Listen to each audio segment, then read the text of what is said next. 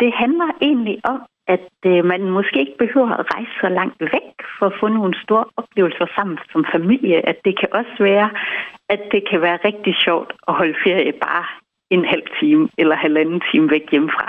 Og at man sagtens kan, kan prøve noget, man aldrig har prøvet før, og, øh, og lave nogle spændende ting sammen. Og det har du jo prøvet sammen med din familie. Kan du lige fortælle os lidt om, hvad, hvad det er, I, I, I valgte at gøre her? Jamen, det er rigtigt. Vi har øh, simpelthen øh, rejst rundt sammen i to år i Danmark. Øh, selvfølgelig ikke hele tiden, men i børnenes skoleferier og nogle gange nogle forlængede weekender og sådan noget. Og øh, så har vi øh, undersøgt en masse sjove aktiviteter. Vi har sovet i toppen af et træ, og vi har været ude og prøve at ride på islandske heste, og vi har besøgt de vilde kaniner på øen Indelave, og vi har sejlet ud midt på havet for at fiske. Så vi har sådan lavet en en hel masse ting, der var ret sjove, både for børn og voksne. Og hvad har det givet jer som, som familie at opleve øh, Danmark på, på den her måde?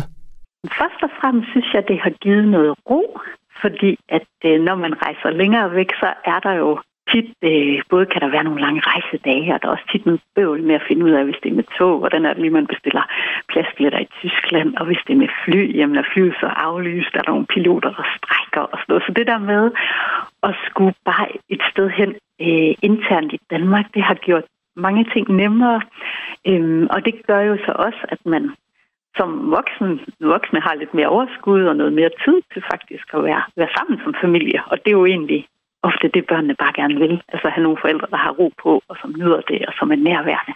Så det synes jeg i hvert fald, det har givet os. Og så har det givet mig et, øh, et indblik i mit eget land, som jeg, ikke, øh, som jeg ikke havde før. Jeg troede, jeg kendte Danmark ret godt. Og det har det vist sig, det gjorde jeg overhovedet ikke. Øh, der var virkelig mange ting og steder at lave og, og opleve, som jeg, som jeg aldrig havde været før. Og jeg tænker også sådan specielt i ens egen baghave, lokalområdet, altså der er måske ja. en, en, en masse ting der, hvor man, hvor man ikke lige lægger mærke til det i, i, i hverdagen, hvad der er af muligheder.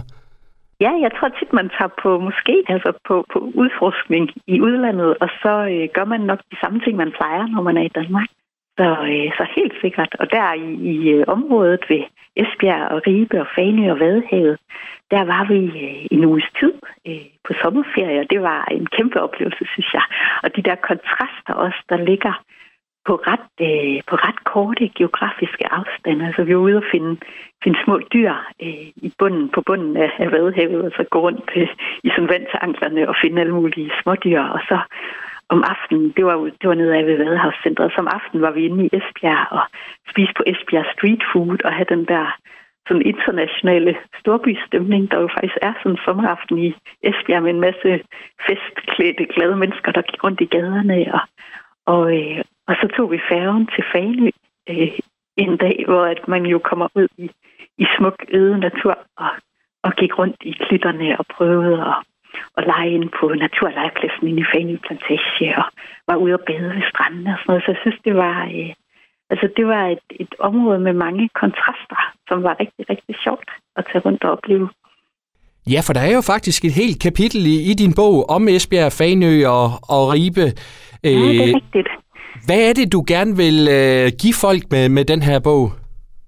Jeg vil gerne give dem noget, noget inspiration til, at øh, hvis man nu gerne vil leve mere klimavenligt, så kan det jo være, øh, være rigtig sjovt også at prøve at tage nogle øh, eventyr og nogle oplevelser i sit nærområde.